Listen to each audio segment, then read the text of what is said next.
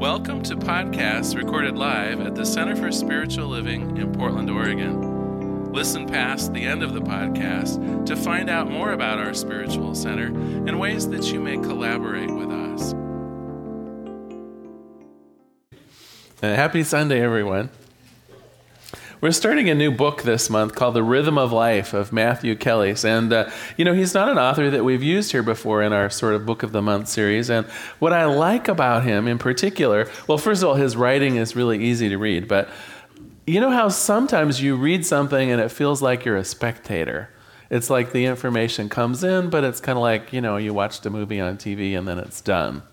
And I would say Matthew Kelly, on the other hand, wants to draw you in a bit, kind of intrigues you, wants to set you upon a course of self discovery. And I like that. So I'm enjoying this book very much.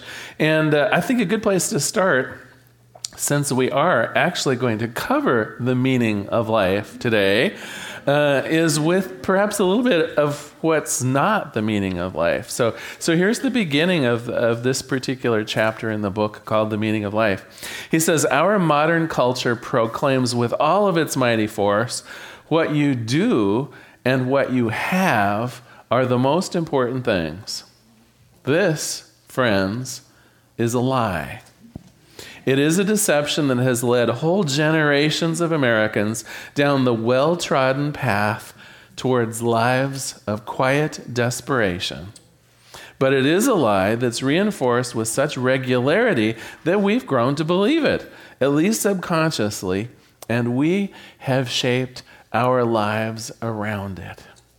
And so, if we are to talk about the meaning of life, I think one of the things we have to understand is it may not be the ideas of success that have been so carefully poured into our brains.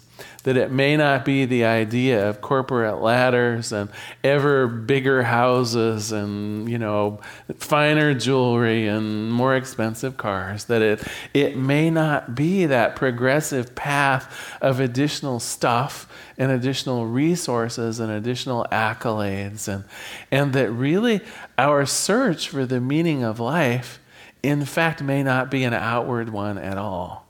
That perhaps there are other definitions of the meaning of life. Well, that leads me to uh, our joke, of course. Why wouldn't it? So there was a man who became obsessed with finding the meaning of life. He read many books, he traveled the world, he sought out many spiritual as well as other teachers, and none of their ex- explanations really satisfied him at all. But finally, one day he heard of a holy hermit who lived in a cave high in the Himalayan mountains. He was said to be many to be the only man who truly understood the meaning of life itself. So at once the fellow set out to find this holy teacher. After many adventures, he finally arrived at a steep and forbidding mountain.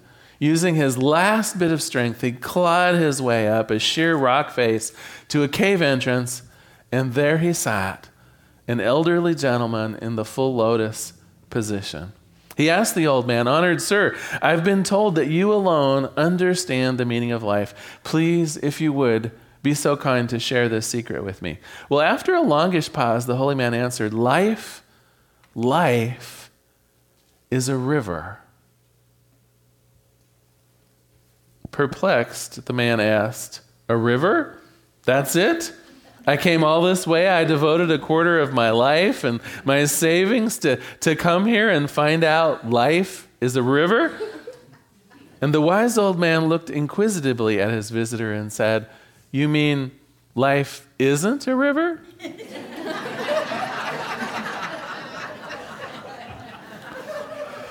so here's the problem. Here's the conundrum if we are looking for the meaning of life as it's going to be some snappy bumper sticker, there's, there's our issue, there's our problem. Because, of course, the meaning of life is wound up in the purpose of life. And the purpose of life is going to be different for each person in this room.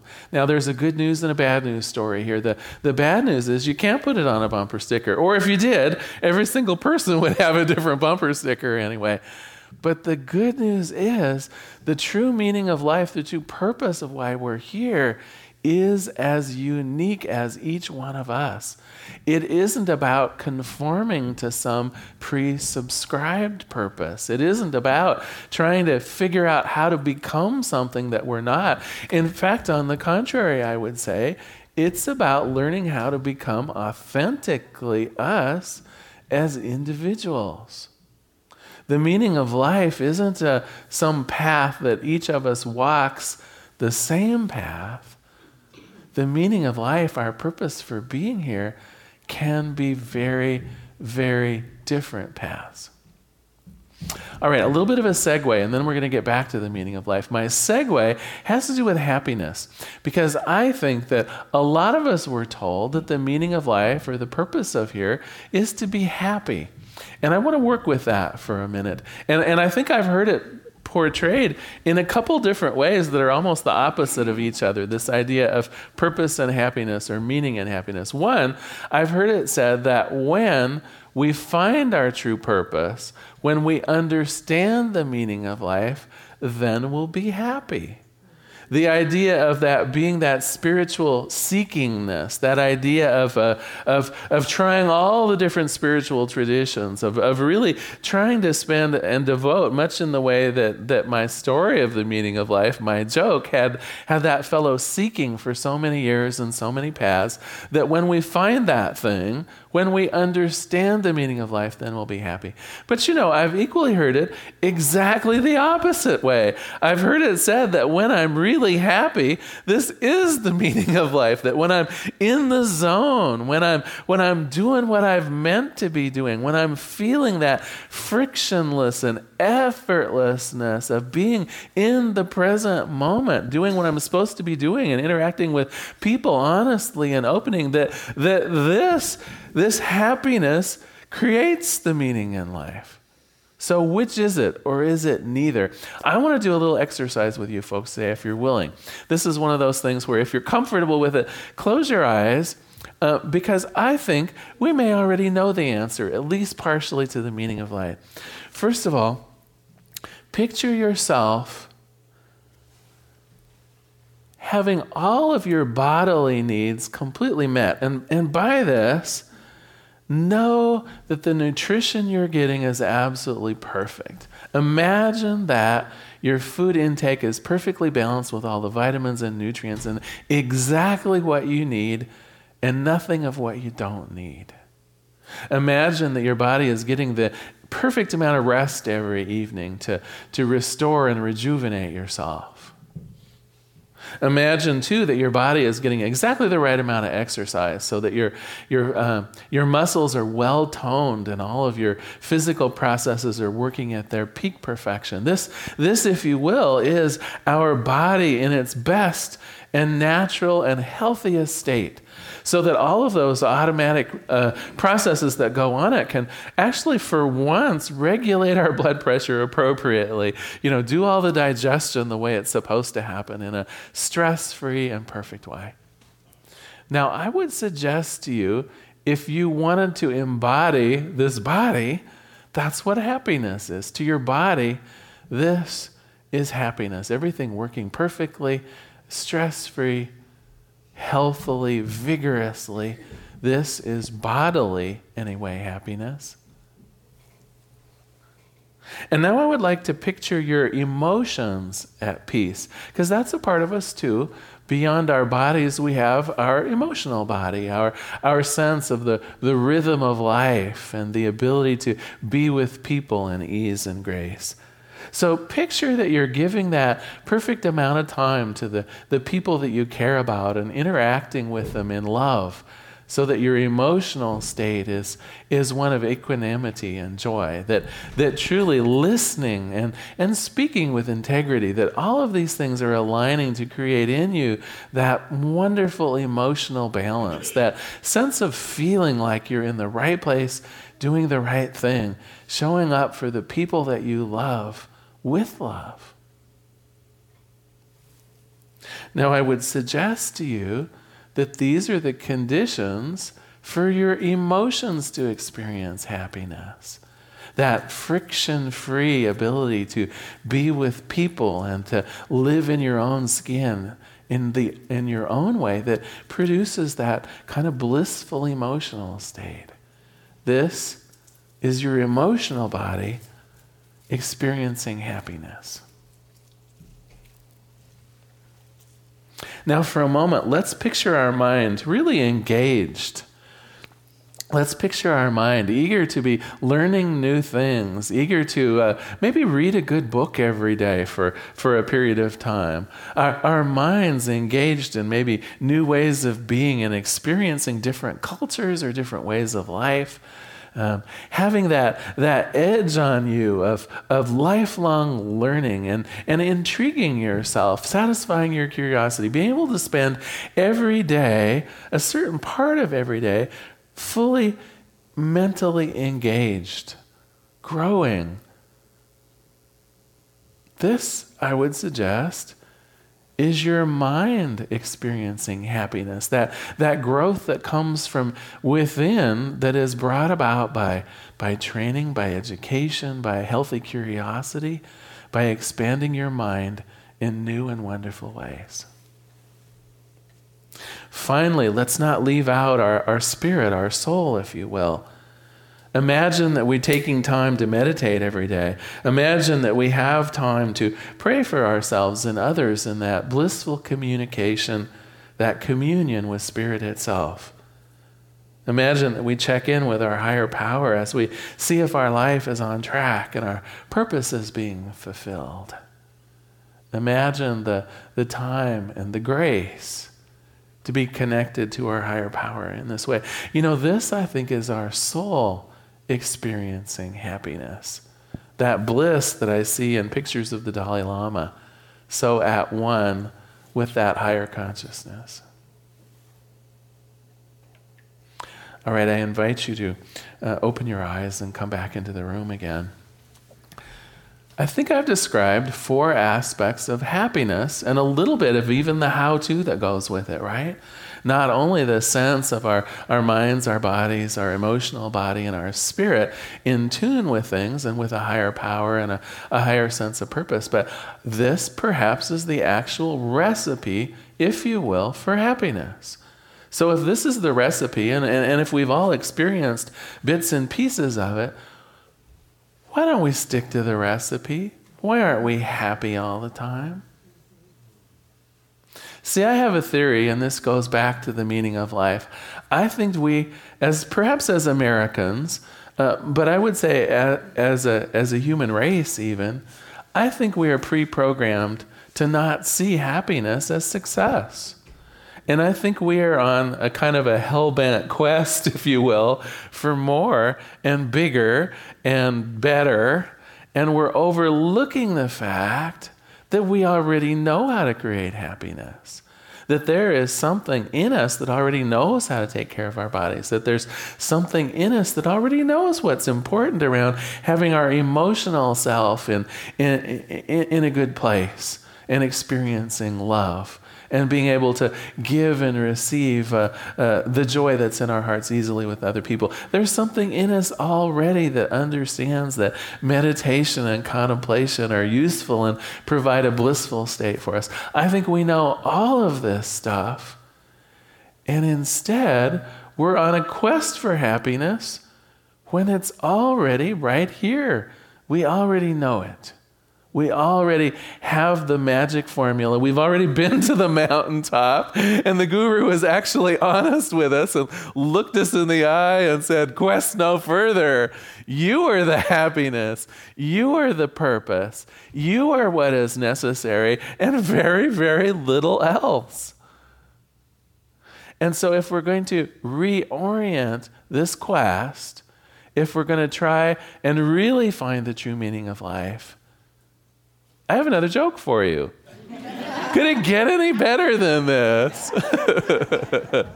All right, my other joke. An American investment banker was taking a much needed vacation in a small coastal Mexican village when a boat with just one fisherman docked. The boat had several large fresh fish in it. The investment banker was impressed by the quality of the fish and the, the calmness of the, of the local fellow who caught it. And, and so he asked the fellow, How long did it take to catch the fish today? And the Mexican replied, Well, only just a little while. The banker then asked, Well, why didn't you stay out longer and catch more fish? The Mexican replied that he had enough to support his family's immediate needs for the next few days. The American then asked, But then what do you do with the rest of your time? The day's young. The Mexican fisherman replied, Well, I like to sleep late. I fish a little, I play with my children, I take a siesta with my wife in the afternoon. And you know, we stroll to the village each evening and sip wine, we play guitar. It's a fun life. I have a full and busy life, senor. The investment banker smiled a bit. You know, I have an Ivy League MBA, and I think I could help you out a little bit. If you spent just a little more time fishing, you could, with the proceeds, buy a bigger boat. And with the proceeds, with the bigger boat, you could buy more boats. Eventually, I would think in a short period of time, actually, you could have a fleet of fishing boats. And instead of selling your catch to the middleman, you could sell it directly to the processor. Why, eventually, you could open your own cannery. You could control the product, the processing, and the distribution. And then he added, of course, eventually, you might wish to leave this small coastal village and move to Mexico City. You could run an entire growing enterprise. Well, the Mexican fisherman asked, uh, But, senor, how long would all this take? The American replied, Well, 15, maybe 20 years. But what then? asked the Mexican. Well, the American laughed and said, Well, that's the best part, you see. When the time is right, you would announce an IPO, you'd sell the entire company stock to the public, and oh, you would be so very rich. You would make millions. Millions, senor. Well, then what? To which the investment banker replied, well, then you could retire. You could move to a small coastal fishing village. You could sleep late. You could fish a little. You could play with your kids. You could take a siesta with your wife in the afternoons. Why, you'd stroll into the village in the evenings and sip wine, play your guitar, be with friends. So, what is the meaning of life? You know what's interesting? What's so interesting to me, anyway, about this whole idea of the American dream and, and you know, the corporate ladders that get climbed and the, the quest for the bigger house and making sure that our kids get it, to go into the very best schools. And you know what is interesting about that to me is that actually is the meaning of life for a few people, and it's very successful for them. It really is the right answer for those few people. And so I don't want to denigrate that at all. I don't want to say that's not the meaning of life. But what I would bet is it's probably not the meaning of life for nearly every person in this room. Nearly every per- person in this room probably has a variation on some theme or other but success won't be about achieving, you know, the Fortune 500 company. Success won't be about owning your own business or things looking a certain way. Success won't come about just because you have a 4,000 square foot house that's decorated a certain way. Success won't be measured by how new your car is or what make or model it is. That may be success for a very, very few people and yet, so many, many of us have it almost ingrained in ourselves that that is what success is. That's what the meaning of our lives are. And you can see me heading right into homework. I know you can. well, on the surface, this is an easy homework assignment. It is simply to ask yourself and come up with the answer what do you want from life? This whole month, we're really going to be talking about individually beginning to understand what our true purpose is, what our own individual meaning of life is. And I think the best place to start is to ask you this question. It comes right out of the book, in fact. He said, Here is where we need to start if we want to make progress in understanding the meaning of life. And that is, what do you want from life? God cannot provide you your dreams if you don't have some clarity around what they are. Now, some of you may balk at the idea of doing a little journaling or a little writing. I do happen to think that's probably the best way to tackle this question. But some alternatives, if you're if you're you know pencil phobic, and it's fair, I know some people are, uh, then perhaps some kind of an oral version of it, as though maybe you were going to tell someone else, like a storyteller, what your particular uh, idea of what you want from life. But please work through this. I think this will be very useful for you, and it will help move us forward throughout this month as we begin delving into this. So, one last time, the question is what do you want from life? If you are doing it in, in written form, uh, you could do kind of bullet points, uh, you know, do it in a journal format. But what is it that you want from life? I'm going to close today, of course, with a prayer and also a final reading from this chapter in, uh, in this wonderful book. It is the quest to improve ourselves to be all that we are capable of being, to test our limits, to grow steadily towards the best version ever of ourselves. This brings meaning to our lives. In each of the four areas physical, emotional, intellectual, and spiritual we discussed certain activities that bring us happiness. Why do we get a deep sense of fulfillment and happiness from those activities? Because they help us fulfill our essential purpose. There is purpose and meaning to life. And if we embrace this one solitary truth, that we were born to become the best version ever of ourselves, it will change our lives more than anything we have ever learned. Let us pray. There is one power, one presence, one life, one goodness, one uh, oversoul, if you will, one consciousness that is the sum of the consciousness of, of every living creature. This God, this Spirit, I know that it also encompasses me, that it includes each person in this room, that each person here is an individualized center of God's consciousness. Each of us here with that potential of truly making a difference on this planet. Each person here clearly with a purpose and on purpose here on this planet. And so on this day, I claim for each person here that ability to go inward, to listen to that still small voice inside that is so, so carefully and purposefully here to explain the meaning of life purposefully here to begin those divine dialogues that produce the best version ever of the people right here in this room. And so I'm grateful for this, of course. I'm grateful for God showing up right here in this room every Sunday so magnificently.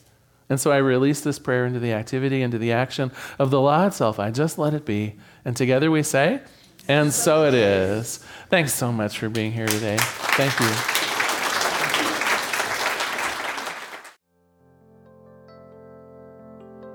We hope you enjoyed today's podcast. If you happen to be in the Portland, Oregon area, we'd love to have you visit in person. The Portland Center for Spiritual Living is located at 6211 Northeast Martin Luther King Jr. Boulevard.